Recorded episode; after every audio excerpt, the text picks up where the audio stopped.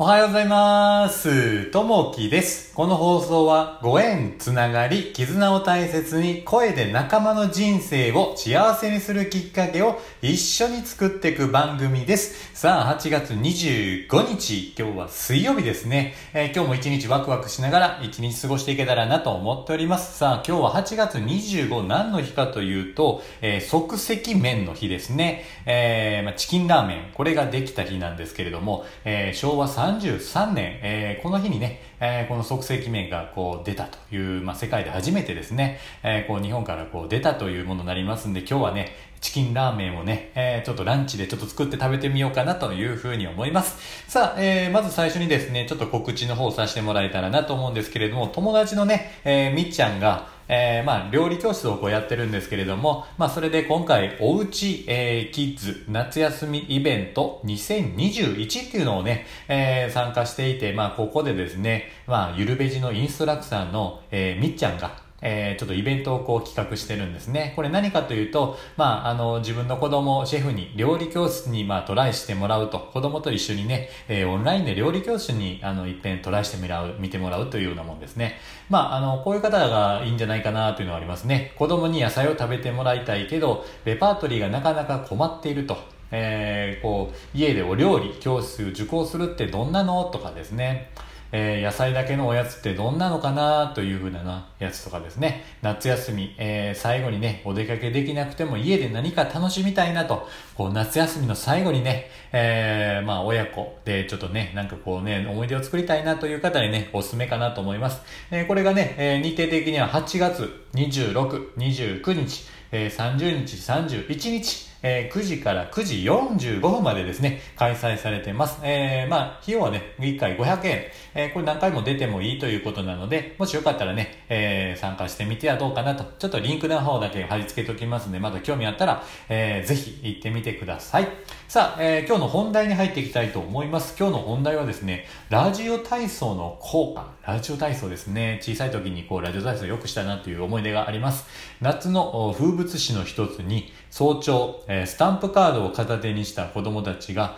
公園や学校の校庭で行うラジオ体操があります。ラジオ体操の起源は昭和3年に作られた国民健康保険国民、保険体操です。当時、ラジオは高級品だったため、地域の人たちで集まって体操をしました。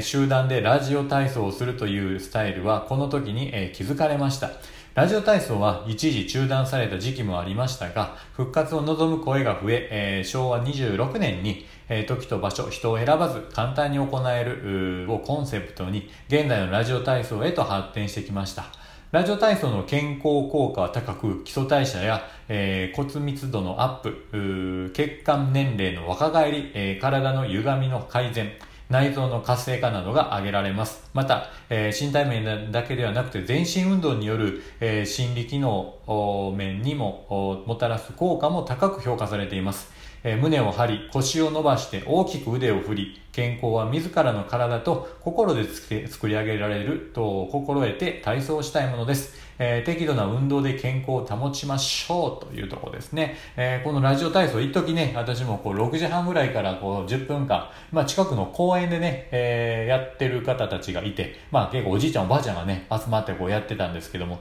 いやこれ結構ね、あの真剣にやると汗だくになるんですよね。やっぱりその時の感覚ってこう毎日こうやってたんですけども、やっぱりね、こう人とこう会ったりとかして、またそこで体操して、えー汗をかくというふうなこのね、短い期間ですけれども、えーラジオ体操の効果っていうのはね、すごいあるかなと。